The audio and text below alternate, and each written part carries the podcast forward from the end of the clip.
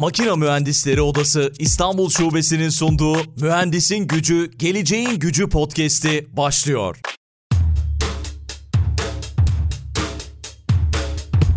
Mühendisin Gücü, Geleceğin Gücü podcast'inin yeni bölümünden herkese merhaba. Bu bölümde yine çok çok uzaklara gideceğiz. Avustralya'ya gideceğiz ve WeBuild şirketinde elektromekanik design koordinatörü olarak çalışan Semih Diken şu anda karşımda. Semih Bey hoş geldiniz, selamlar. Merhabalar, nasılsınız? Çok teşekkür ederim, siz nasılsınız? Sağ olun ben deyim teşekkürler. Yayın saatini böyle sabaha karşı yapıyoruz. E, tabii sizin orada saat 11 civarı. Almanya'da evet. saat şu anda 1 civarı. Enteresan evet. bir durum oldu ama çok çok güzel tabii. Son dünyanın hali bu hale gelmiş durumda. Almanya, Türkiye, Avustralya hiçbir yerin önemi yok artık sanırım. Evet, evet. Ee, ben şahsen e, Avustralya'da yaşıyorum. Bizim mal sahibimiz de Avustralya'da fakat bizim taşeronlarımız Almanya'dalar. Dolayısıyla her gün saat 4'te bir toplantıya başlıyoruz onlara. 4'ten 5'e kadar işte bir konuyla ilgili bir toplantı oluyor. 5'ten 6'ya kadar başka bir. Sonra 6 akşam saat işte şansımız yaver giderse 7-8 gibi akşam toplantılarımız bitiyor. Gündüz vakti tabii çok e, onlara saate uymadığı için ya da en kötü ihtimalle bizim akşam onların akşam saat 9-10 gibi başlayıp bizde sabah saat 7-8 oluyor. Bir saat falan belki bir öyle bir toplantı yapabiliyoruz. Onun dışında e, saatler farklı olduğundan dolayı biraz zor. Evet, evet. Peki çok teşekkür ediyoruz konuk olduğunuz için. Gerçekten çok değerli bir kariyeriniz var. LinkedIn üzerinden de az önce tekrar inceledim. Çıkış hikayemiz de şu oldu. Geçtiğimiz günlerde LinkedIn'de makine mühendisleri odasının eski kartını paylaştınız galiba. Evet. O, o da çok evet. ilgi gördü aslında. Böyle LinkedIn'de de bayağı viral oldu yani sizin şeyiniz, o kartınız. Çünkü evet eski yeni diye şimdi Twitter'da eskiden res, e, şu resimler kullanılıyor. Instagram'da da koyuyorlar. İşte 15 sene önceki resmim, şimdiki resmim falan diye. şimdi LinkedIn'de de eski yeni tabii ne yapılır? Kariyerle ilgili bir şeyler yapılır. Ben 3 sene oldu Avustralya'ya geleli. Şirket bizi teşvik etti Engineers Australia'ya üye olmamızı ve Professional Engineer title almamızı işte bir süreç vardı. Ondan sonra kartım geldi. Sonra da yan yana işte ikisini beraber koydum. Makine mühendisliği aldığım kimlik vardı. 2000 2'de almıştım galiba onu. Ondan sonra şimdi 20 sene sonra yeni kartım diye. Harika. Görmeyenler için onu podcast'in açıklama kısmında da paylaşırız. Çok da güzel olmuştu. Biz de çok sevindik gerçekten. Dünya üzerindeki başarılı mühendislerimizi konuk ediyoruz burada. Mühendisliğin ne kadar değerli bir meslek olduğunu anlatmaya çalışıyoruz. Makine Mühendisleri Odası İstanbul Şubesi olarak ve Mühendisin Gücü Geleceğin Gücü podcast'inde de yine bir makina mühendisini ağırlıyoruz. Güzel bir kariyer. İsterseniz böyle yurt dışı hikayesi nasıl başladı, kariyeriniz nasıl gelişti gelişti belki biraz bundan bahsederek gireriz konuya. Tabii. Çünkü bunlar çok fazla merak ediliyor özellikle son dönem içerisinde. Tabii, tabii. Ben kısaca kendimi tanıtayım. 77'de 1970'de Mersin'de doğdum. 18 yaşına kadar İzmir'de büyüdüm. 94 yılında Gaziantep Üniversitesi'ni kazandım. Gaziantep Üniversitesi'nde makine mühendisliği eğitimi aldım. 99'da 5 yıl sonra mezun oldum. Gaziantep Üniversitesi 1987 yılına kadar ODTÜ'ye bağlıydı. ODTÜ'nün bir kampüsüydü. Ortadoğu Teknik Üniversitesi Gaziantep kampüsü olarak geçiyordu. Ben 94'te oraya gittiğimde burada ben Bornova Anadolu'su Almanca okudum. İngilizcem de yoktu. Dolayısıyla giderim en azından bir sene bir İngilizce okurum. Eğer üniversite veya şehri beğenmezsem, uygun olmazsa işte bir sene sonra bir daha başka bir sınava gireriz diye düşünmüştüm ama gayet de güzel gitti. Bir sene İngilizce eğitimi aldık hazırlıktan sonra. İşte birinci sınıf, ikinci sınıf derken 100 kişi girdik 94'te. 99'da 13 kişi mezun olduk. O 13 kişiden bir tanesi de ben de regular bitirdim tam zamanda. Tam, tam Almanya ee, 90... tarzıymış gerçekten. Almanya'da da öyle oluyormuş ya. Yani 500 kişi var ilk birinci sene amfide. Bitirdiğin zaman 50 kişi. Yani. Evet, evet, evet. İnanılmaz yani. ee, o 13 kişi ama gerçi benim de şey yani sınıfı da onun üzerinden hiçbir zaman için 10 veya 100 üzerinden hiçbir zaman için 100 alamadım. İşte 70 gerekiyorsa 72, 73 alaraktan ben bütün derslerden geçtim. Hiç rip tekrarlama olmadı. Sınıfta kalma olmadı. Ama e, işte regular bitirdim. 99'da mezun olduktan sonra Gaziantep'e çok yakın Urfa Birecik Barajı'nda bir Avusturyalı firma yap işlet devret projesi Birecik Barajı'nın işletmesini almışlardı. İlk iki yıl inşaatı ondan sonra da işletmesinde çalıştım. Bir yandan da Gaziantep Üniversitesi'nde yüksek lisans eğitimine devam ettim. Yüksek lisans 2003'te bittikten sonra artık askere gel dediler. 2003'te de o yüzden şirketten ayrılıp İstanbul'a geldim. Bir sene askerlik yaptım Deniz Harp Okulu'nda da dekanlıkta makine mühendisliği bölüm başkanlığı emrine verdiler beni yüksek lisansım olduğu için ve Almancadan sınava girmiştim oradan başarılı olduğum için. 2004'te mezun olduktan sonra İstanbul'da birkaç firmada çalıştım. İlk önce Arçelik'te çalıştım. Sonra BTA Catering'de çalıştım. Daha sonra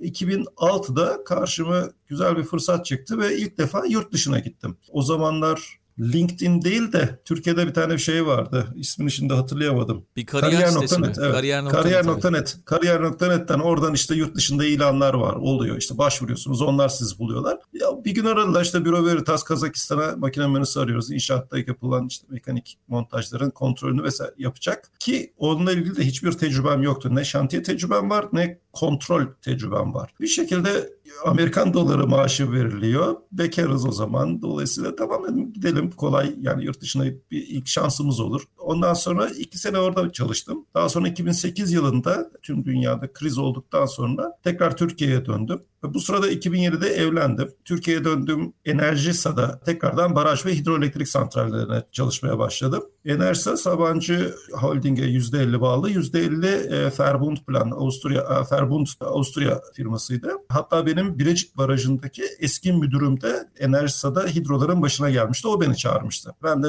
tekrardan onunla çalışacağımdan dolayı yani Sabancı Holding'de çalışacağımdan dolayı tamam dedim. Geldim. Adana'da ve Maraş'ta 6 tane hidroelektrik santralin işte türbin, jeneratör, kelebek vana, hız regülatörü dediğimiz elektromekanik ekipmanlarından sorumlu olarak projenin yönetimini yaptık. Mühendislik departmanında çalışmıştım ve 2014 yılında yine yurt dışında bir baraj ile ilgili bir İtalyan müteahhit firmadan tam benim özelliklerime uygun güzel bir teklif geldi ve tekrardan yurt dışına Malezya'ya gittim. Bu sefer hatta eşim ve iki çocukla beraber açıkçası bu birazcık da Türkiye'den ayrılma projesi gibi bir şeydi benim için. Hatta küçük oğlum 6 aylıktı. Türkiye'de yani sadece 6 ay yaşadı büyüdü sonra Malezya'ya. 2 sene Malezya'da yaşadık. Bir İtalyan inşaat şirketinde o zaman Salini Impregilo'ydu ismi. Şimdi WeBuild oldu. İnşaatların e, hidroelektrik santrallerinde işin %70'i %65'i inşaat %30'u ise elektromekanik ekipmanlar oluyor. Yani türbün, jeneratör, cevri borular. Bunları da inşaat firması yapmaz. Bunu yapan Türk dünyada 5-6 tane büyük 4-5 tane daha doğrusu büyük firma var. Onların subcontractor management yani taşeron e, yönetimini yapacak bir makine mühendisi veya elektrik mühendisi pozisyon oluyor. Ben de o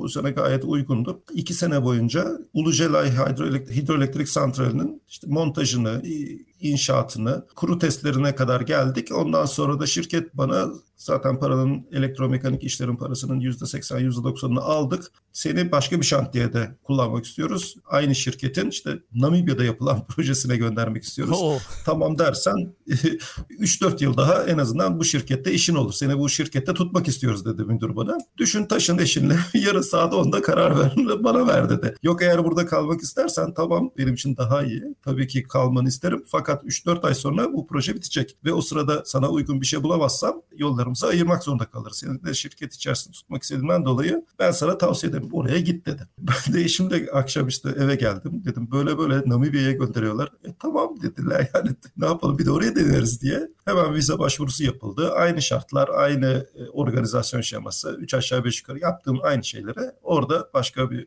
ne kartal dem diye Namibya'da yapmaya başladım. Yine eşim ve çocuklar yine yanıma geldi. İlk önce ben tek başıma gitmiştim. Bir iki ay kaldım. Bir iki ay sonra onlar da tamam burası da gayet güzel dedim. Onlar da geldiler. Üç sene orada kaldık. Harika. Proje yine Yine bitmesine yakın bu sefer ben sordum. Dedim proje bitiyor. Beni ne yapacaksınız? Nereye göndereceksiniz diye. Seni dediler Gürcistan'a göndereceğiz. Ondan sonracığıma tamam dedik Gürcistan'a gideriz.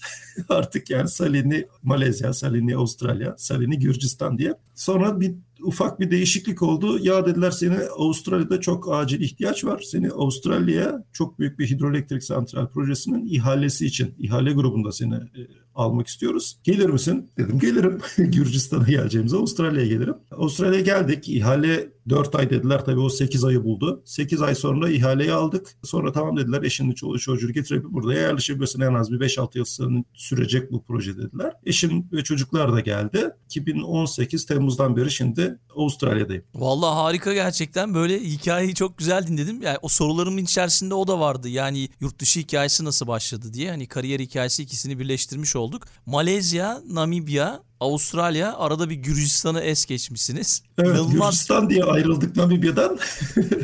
İnanılmaz gerçekten. Yani şimdi yeni göç dalgası diye bir şey konuşuluyor. Özellikle Almanya'da da çok fazla konuşuluyor. Bu iyi bir şey mi, kötü bir şey mi? Bu tabii işin diğer yönü, tartışılacak yönü. Ama işte mühendisliğin belki de proje proje çalışmanın en büyük dezavantajı diyebiliriz. Ama bir yandan da diğer yandan bakıyorum böyle çocuklarınız çok kültürlü bir şekilde büyüyor. Yani farklı farklı kültürleri görmüşler. Çok şey kazanmışlardır ve size de kazandırmıştır diye düşünüyorum. Evet yani yurt dışında yaşamın tabii avantajı Türkiye'deyken İstanbul'da yaşarken Enersa'da her hafta sonu işte fırsat buldukça ucuz uçuk biletleriyle işte ne bileyim Yunanistan'a gidiyorduk. E, bir hafta sonu Samsun'a gidiyorduk. İşte ne bileyim Tel Aviv'e bilet buluyorduk. E, Zürih'e bilet buluyorduk. E, Malezya'da olunca da yine oradaki uzun uzak doğudaki ucuz hava yollarının sayesinde o bölgede çok gezdik çocuklarla beraber. Hatta yani bayağı bir ufak vardı çocuklar. Benim şu an ufak oğlum 9 yaşında 27 ülke gördü.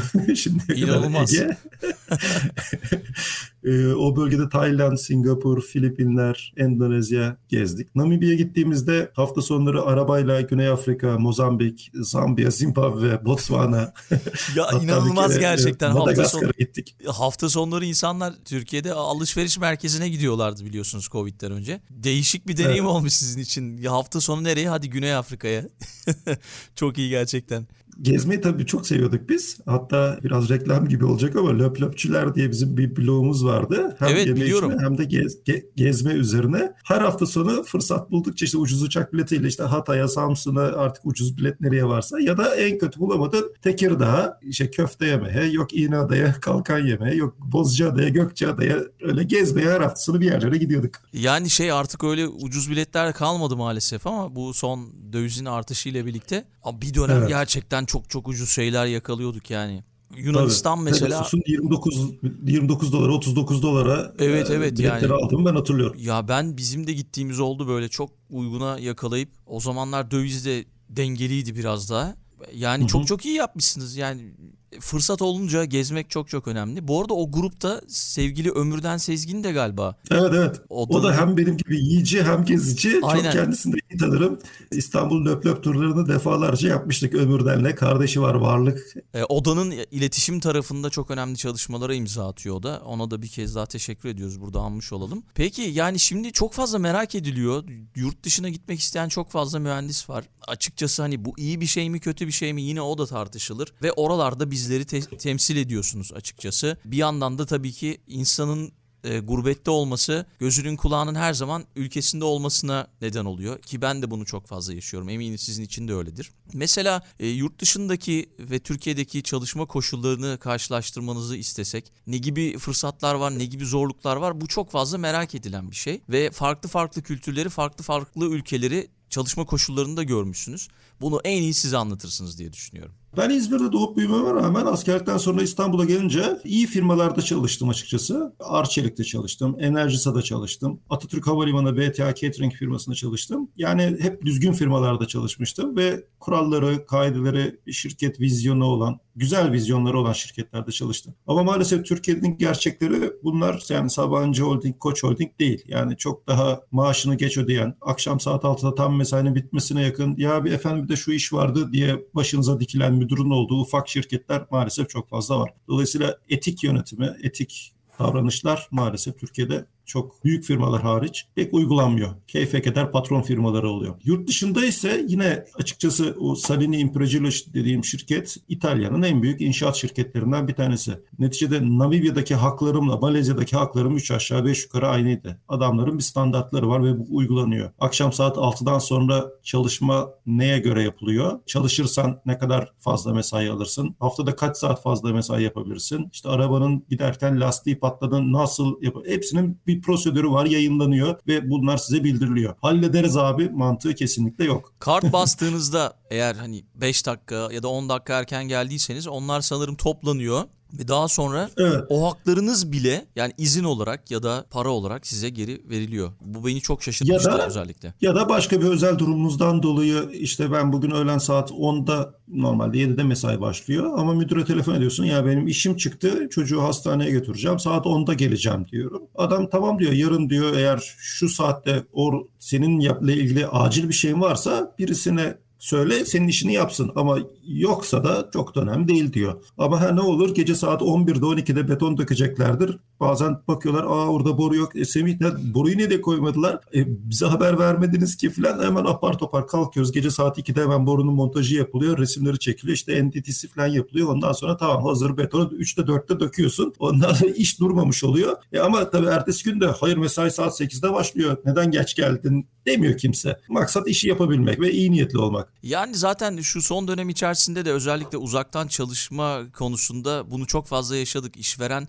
çalışanlarına güvendi mi güvenmedi mi hani o güven konusunu biraz oluşturamıyoruz herhalde Türkiye'de. Ama kafalar da biraz değişiyor yeni nesille. Çalışma kültürleri de biraz değişiyor Türkiye'de. Belki umuyorum yani önümüzdeki yıllarda o mantıkta o kafada olacağız. Yavaş yavaş oturacağız diye düşünüyorum. Bu Covid'den dolayı biz de evden çalışmayı çok yani Avustralya'da çok olan bir şey evden çalışma. Yani insanların birçoğu dört gün işe gidip bir gün evden çalışıyordu. Çünkü çocukların okulu saat 9'da başlıyor, 3'te bitiyor. Ondan sonra işte tenis kursu, tekvando kursu, işte ne bileyim tiyatroya gidiyorlar falan. Dolayısıyla sabah biz ilkokuldayken sabah 8 akşam 5'e kadar annem bizi bırakırdı oraya. O kendi işine giderdi. Sonra akşam birisi alırdı, evde buluşulurdu. Ama şimdi 6 saat burada okullar olduğu için hem annenin hem babanın öyle bütün gün ofise gitme şansı birazcık yok. Dolayısıyla evden çalışma bayağı oldukça yaygın Avustralya'da. Hatta 15-20 gün normal yıllık tatilinize ilave olarak yıllık 13 gün mazeret izni de kullanabiliyorsunuz. Ve bu mazeret izni de yani hastayım ameliyat oldum doktorun raporu değil. Yarın bize boyacı gelecek. Ondan dolayı evden çalışacağım diyorsun adam da sana tamam diyor. Harika.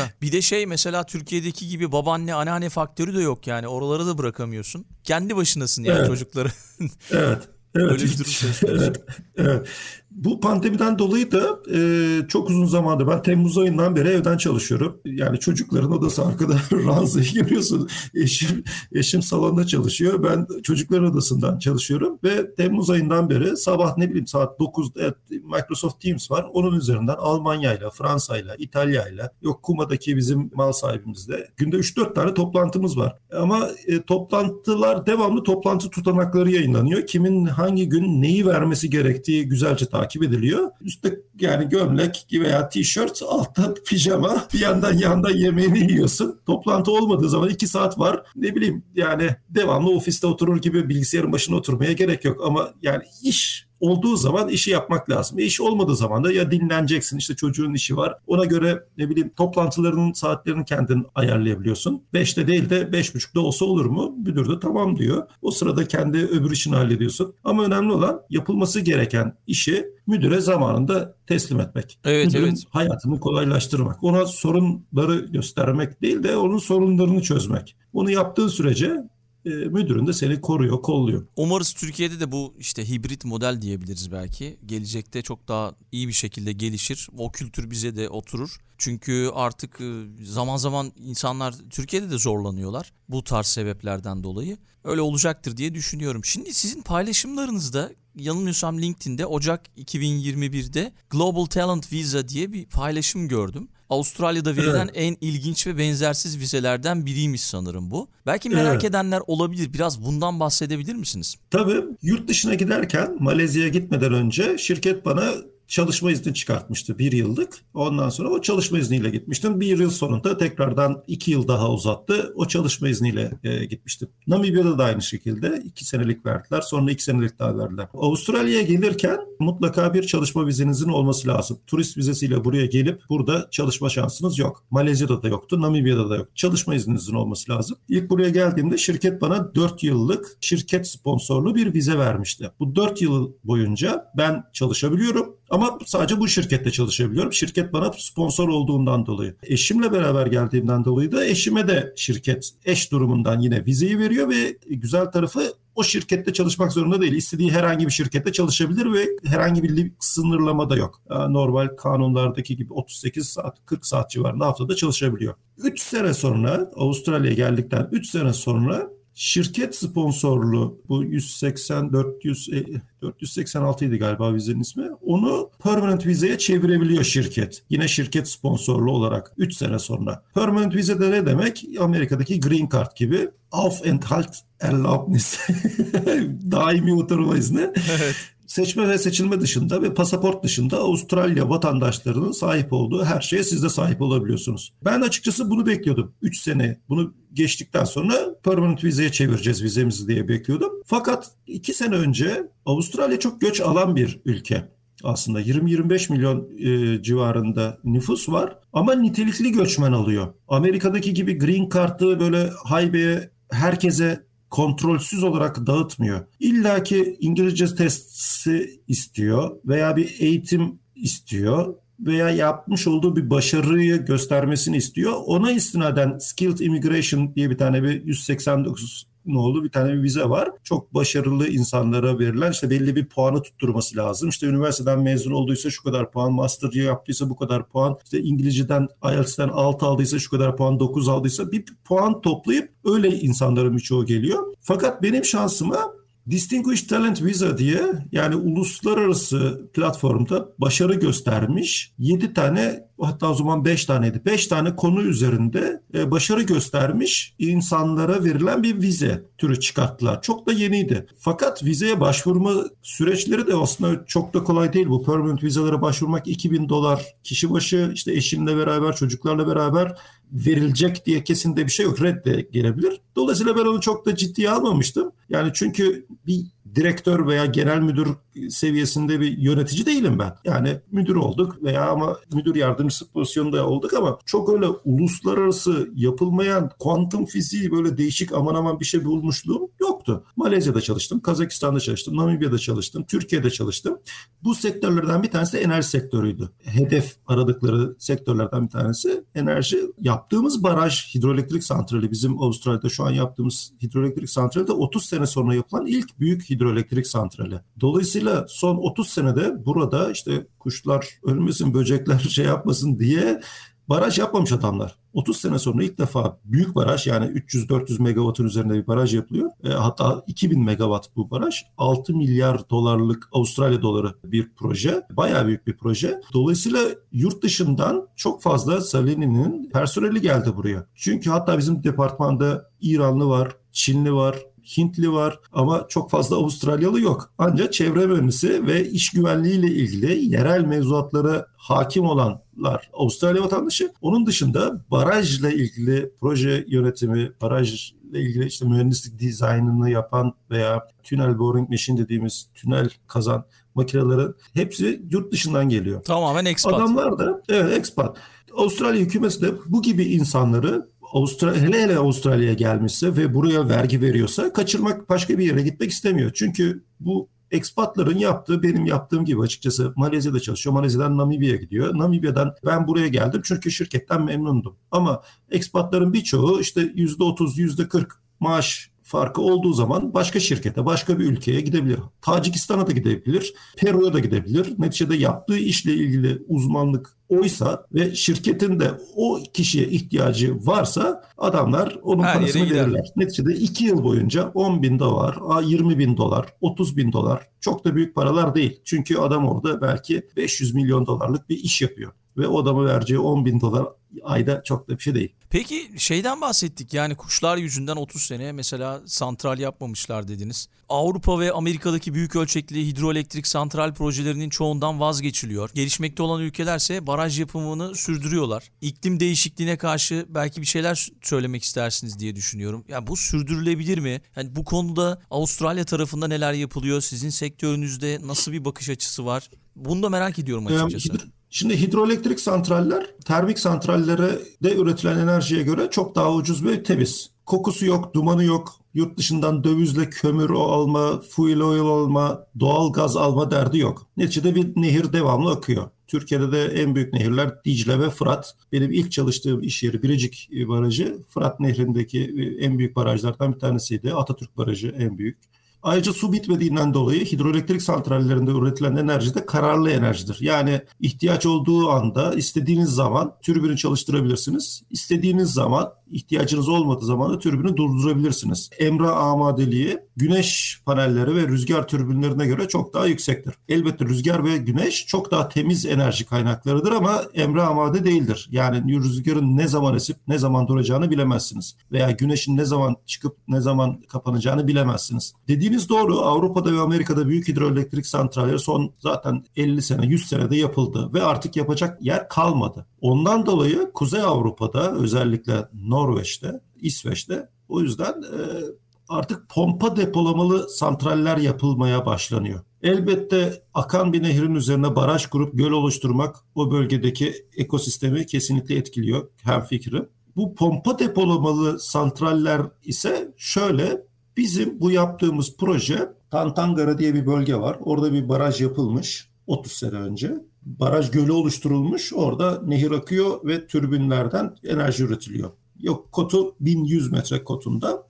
Buradan 30 kilometre batıda Talbingo diye başka bir yer var. Orada da bir baraj yapılmış 30 sene önce. Orada da enerji üretiliyor. Oranın kotu da 400. Biz şimdi tam bu ikisinin ortasına tünellerle 30 e, kilometre tünel açacağız. Ortada yerin 800 metre altına kazı yapılarak hidroelektrik santral binası yap kazacağız. İçine türbinleri koyacağız. Dolayısıyla zaten mevcut olan gölden santrale su getirilecek ve daha sonra yine mevcut olan öbür göle su bırakılacak ve enerji üretilecek. Gece ise enerjinin çok fazla ihtiyaç olmadığı ve elektriğin çok daha ucuz olduğu zamanda 400 kotundaki su o aynı türbün pompa muamelesi görüyor bu sefer. Pompalanarak yukarıya bir tamamen devri daim yapılmış oluyor. Gündüz siz enerji üretirken atıyorum 10 lira üretiyorsunuz. 10 liralık enerji üretiyorsunuz. Gece elektrik ucuzken yukarı basarken de 3 liraya enerjiyi yukarı atıyorsunuz. Dolayısıyla günde 7 lira kar yapıyorsunuz. Sistem bunun üzerine. Pompa depolamalı hidroelektrik santral maalesef Türkiye'de yok. Neden yok? Neden Bilmiyorum yok? Evet. Ama bence şu anda bence bizim Türkiye'deki makine mühendislerinin, iş geliştirmecilerin bunun üzerine çalışması lazım bence. Doğru evet yani bu güzel bir e, ipucu oldu o zaman. Bunu mutlaka alır bizi dinleyen mühendisler. Peki biraz şeyden bahsettiniz ya hidroelektrik enerji dünyanın başlıca yenilebilir enerjilerinden biri. Faydalarından biraz daha bahsetseniz ne gibi faydaları var? Az önce bahsettiniz biraz ama. Enerji bir şekilde enerji üretmeniz lazım. Türkiye'deki üretilen enerjinin yani sayılarından tam emin değilim ama yaklaşık sayı vereceğim. Çünkü 2014'te ben yurt dışına çıktım. E, ama benim hatırladığım kadarıyla %70 termik enerjiden enerji üretiliyor. Yani kömürden, doğalgazdan. E, doğalgazı siz ya İran'dan alıyorsunuz ya Rusya'dan alıyorsunuz. Adam kapatırsa vanayı da kapatıyor bir şekilde. E ben... Hidroelektrik santralleri yani dediğim gibi rakamlar tam doğru olmayabilir ama %30 civarında %20 civarındaydı. Hatta daha sonradan son bu Dicle üzerinde yeni çok büyük bir Hasankeyf Barajı yapıldı ve hidroelektrik santrallerinin kapasitesi arttırıldı.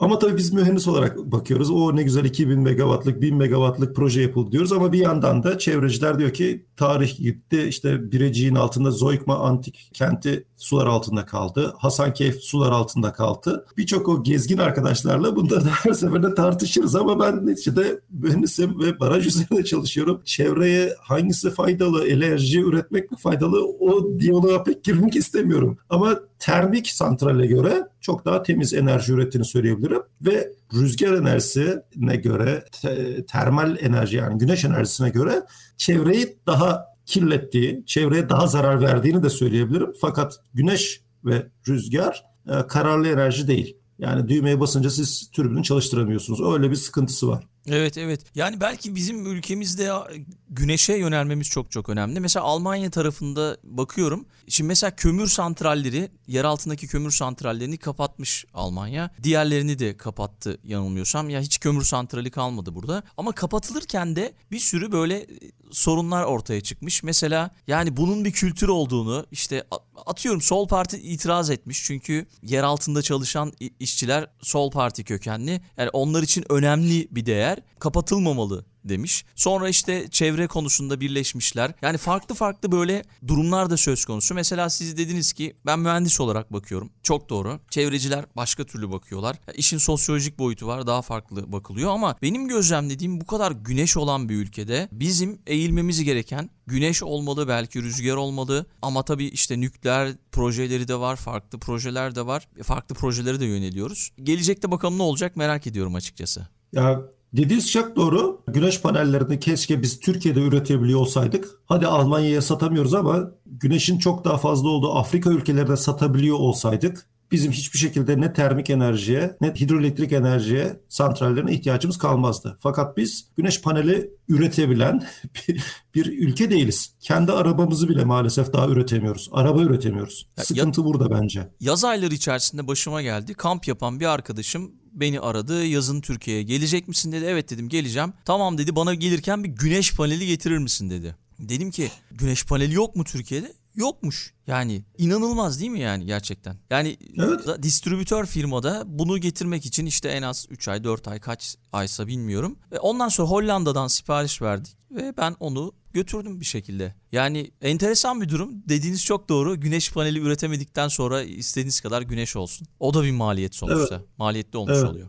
Evet maalesef. Hatta benim şöyle kötü bir kötü demeyeyim de içimi burkan buran e, bir anım vardı. Enersa'da çalışırken Hacınoğlu Hidroelektrik Santrali'nin açılışına bugünkü Cumhurbaşkanı, o günkü Başbakan Recep Tayyip Erdoğan geldi. Açılışımızı yapıyordu. Ondan sonra Enerji Bakanı konuştu. Ondan sonra Sabancı Holding Güler Hanım konuştu. Sonra da o günkü ortağımız Ferbund'un Avusturya'daki temsilcisi, yöneticisi konuştu. Şöyle bir şey söylemişti. Ne mutlu ki işte e, bir Avusturyalı olarak Türkiye'de enerji yatırım yapıyoruz. Ortağımız Sabancı ile beraber şunu yapıyoruz ve ayrıyeten de ne mutlu bana ki elektromekanik teçhizatlar Avusturyalı Andritz Hydro firmasından geliyor. İşte türbinler, jeneratörleri Avusturya firması yaptı dedi. Ki o türbin jeneratörlerin işte project management'ını da bizzat ben kendim yapmıştım. Hakikaten adamlar çizimleri sunuyorlar, onaylıyoruz. İşte imalata başlıyor. Avusturya'ya defalarca gittim geldim. Maalesef biz hidroelektrik santrallerin kaç senedir Türkiye'de Keban Barajı'ndan başlayın bu zamana kadar santral yapıldı. Türbinin çarkını üretemiyorduk o zamanlar. Bir tane Diyarbakır'da bir Temsan diye bir firma vardı ama maalesef yani yeni yeni artık biz türbünün çarkını üretebilen bir ülke olmaya başladık. Ama iş işten geçti. Artık bizim bu saatte türbün çarkı değil, rüzgar türbününün kanatlarını veya işte hız regülatörünü veya ne bileyim güneş paneli üretebiliyor olmamız lazım. Veya Tesla'nın bataryasını üretebiliyor olmamız lazım. Bir, bir, bir şey üretebiliyor olmız lazım. Yani batarya konusunda O da yeni yeni adımlar atıldı. O konu da gerçekten çok ciddi bir konu ama yine baktığım kadarıyla Almanya, farklı ülkeler yine çok çok önde ilerideler yani. Bir de bizim Çünkü adamlar kafayı başka yere yoruyor. Biz başka yere yor- yoruyoruz. Yani şu an iki, son bir hafta içerisinde bizim Türkiye Büyük Millet Meclisi'nde teknolojiyle ilgili ne gibi önergeler gelmiş, ne gibi kararlar alınmış? Hiç bakmak, araştırmak ister misiniz? bakalım evet Yani- güzel bir fikir. Değil mi? yani son bir haftada Türkiye Büyük Millet Meclisi'nde sanayi ile ilgili neler konuşulmuş, ne gibi kararlar alınmış Türkiye'nin gelişmesi için. Yani Doğru bakalım. Sohbet çok keyifli gidiyor. Valla e, ben çok keyif aldım. Çok çok teşekkür ediyorum. Soracağım her şeyi de sordum diye düşünüyorum. Ama belki son olarak sizin söylemek istedikleriniz olabilir. Genel olarak Makine Mühendisleri Odası İstanbul Şubesi ya da işte genel olarak odaların sektöre katkısı konusunda yurt dışında böyle üye misiniz odalara? Belki bu konuda birkaç bir şey söylemek istersiniz. Ben Türkiye'de ya dediğim gibi 2014'ten beri yurt dışında olduğumdan dolayı şu an makine mühendislerinin aktif olarak faaliyetlerinde fazla bir bilgim yok. Fakat şöyle söyleyeyim. Birecik Barajı'nda 2000'li yıllarda çalışırken kanuni yönetmelikler çerçevesinde basınçlı kapların ve vinçlerin periyodik kontrollerini biz yaptırtıyorduk. 3 ayda bir yıldık işte ülkelerin mevzuatlarına göre. Orada bir şeyimiz olmuştu. Daha sonra da İstanbul'a gelince de ben de hatta üye olmuştum. Hatta bir dergi geliyordu ayda bir, iki ayda bir. Ondan sonra yurt dışına 2008'de çıktıktan sonra çok fazla açıkçası bağımız koptu ve bir şeyimiz olmadı. Te- İşte bu LinkedIn'de şimdi kartı koyup da viral olunca o şey fotoğraflar İbrahim Bey'e bir şekilde ömürden sayesinde ulaştık. İbrahim Bey de sağ olsun üyelikle ilgili bazı benim portala giremiyordum. E, telefon numarası çünkü başka bir eskiden Kazakistan'da çalıştığım şirketin telefonuymuş. Bir arkadaşına yönlendirdi. Tekrar üyeliğimizi aktif hale getirdik. Bakalım göreceğiz şimdi ne gibi Süper. e, şeylerimiz olacak, etkileşimlerimiz olacak. Bundan bir 4 ay önce şirket bize Engineers Australia'ya üye olmamız ve Chartered Engineer, Chartered Professional Engineer title almamızla ilgili teşvikte bulundu. Ama şimdiye kadar odayla ilgili bir çok fazla bir şeyimiz olmadı. Yani o üyelik sürecinde bir sınavdan geçtim. Bir proje verdiler, onun sunumunu yaptım ve kabul edildi.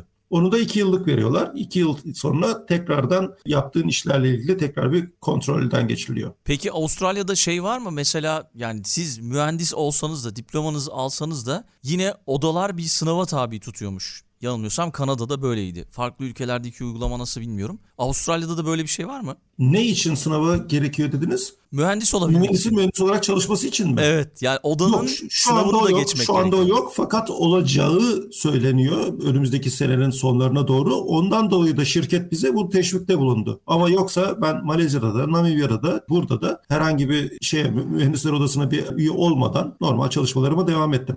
Fakat şöyle bir şey vardır. Neticede vinçlerin montajı yapılıyor. Hem Malezya'da hem Namibya'da. Kazakistan'da da aynısı. Gelip de siz yurt dışından bu özellikle vinçlerle ilgili şeylerde yaparken ülkelerin yerel yönetmeliklerine uymanız lazım. Orada da yangınla ilgili, vinçlerle ilgili, basınçlı kaplarla ilgili bir şey yaparken sizin imzanızı kabul etmeyebilirler. Yerel bir Evet. bir yere üye olan, bir yetkisi olan şirketten onay almanız lazım. Standart onu belki da- yetki belgeleri almak lazım. O Evet, bölgenin. onu da genelde şirketler ya işte bu yetkiye sahip bir kişiyi eğer proje uzun sürecekse 3-4 sene sürecekse e, alıyorlar 3-4 sene çalıştırıyorlar ya da yok bir aylık 2 aylık işin sonunda yapılacak bir şeyse gel kardeşim bize şu şu şu lazım projemiz. Bu uygun mudur değil midir? Uygundur. İmzayı atıyor. Kaç para? Bu kadar. Bir şekilde mühendisliğini satın alıyorsun kısa vadeli olarak. Benim bahsettiğim şuydu. Yani Kanada'daki uygulama çok değişik gelmişti açıkçası bana. Nasıl doktorlar 6 sene okuyup mezun olduktan sonra TUS sınavına giriyorlar. Onlar da mühendis olduktan sonra mühendis odasının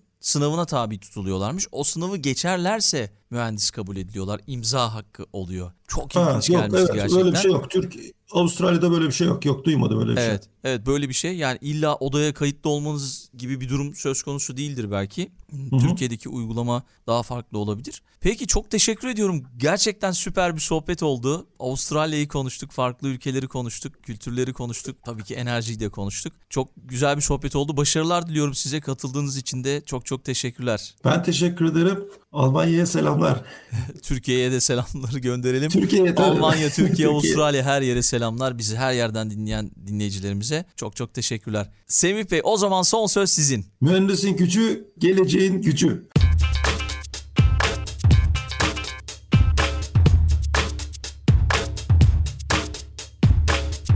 Makina Mühendisleri Odası İstanbul Şubesi'nin sunduğu Mühendisin Gücü, Geleceğin Gücü podcast'i sona erdi.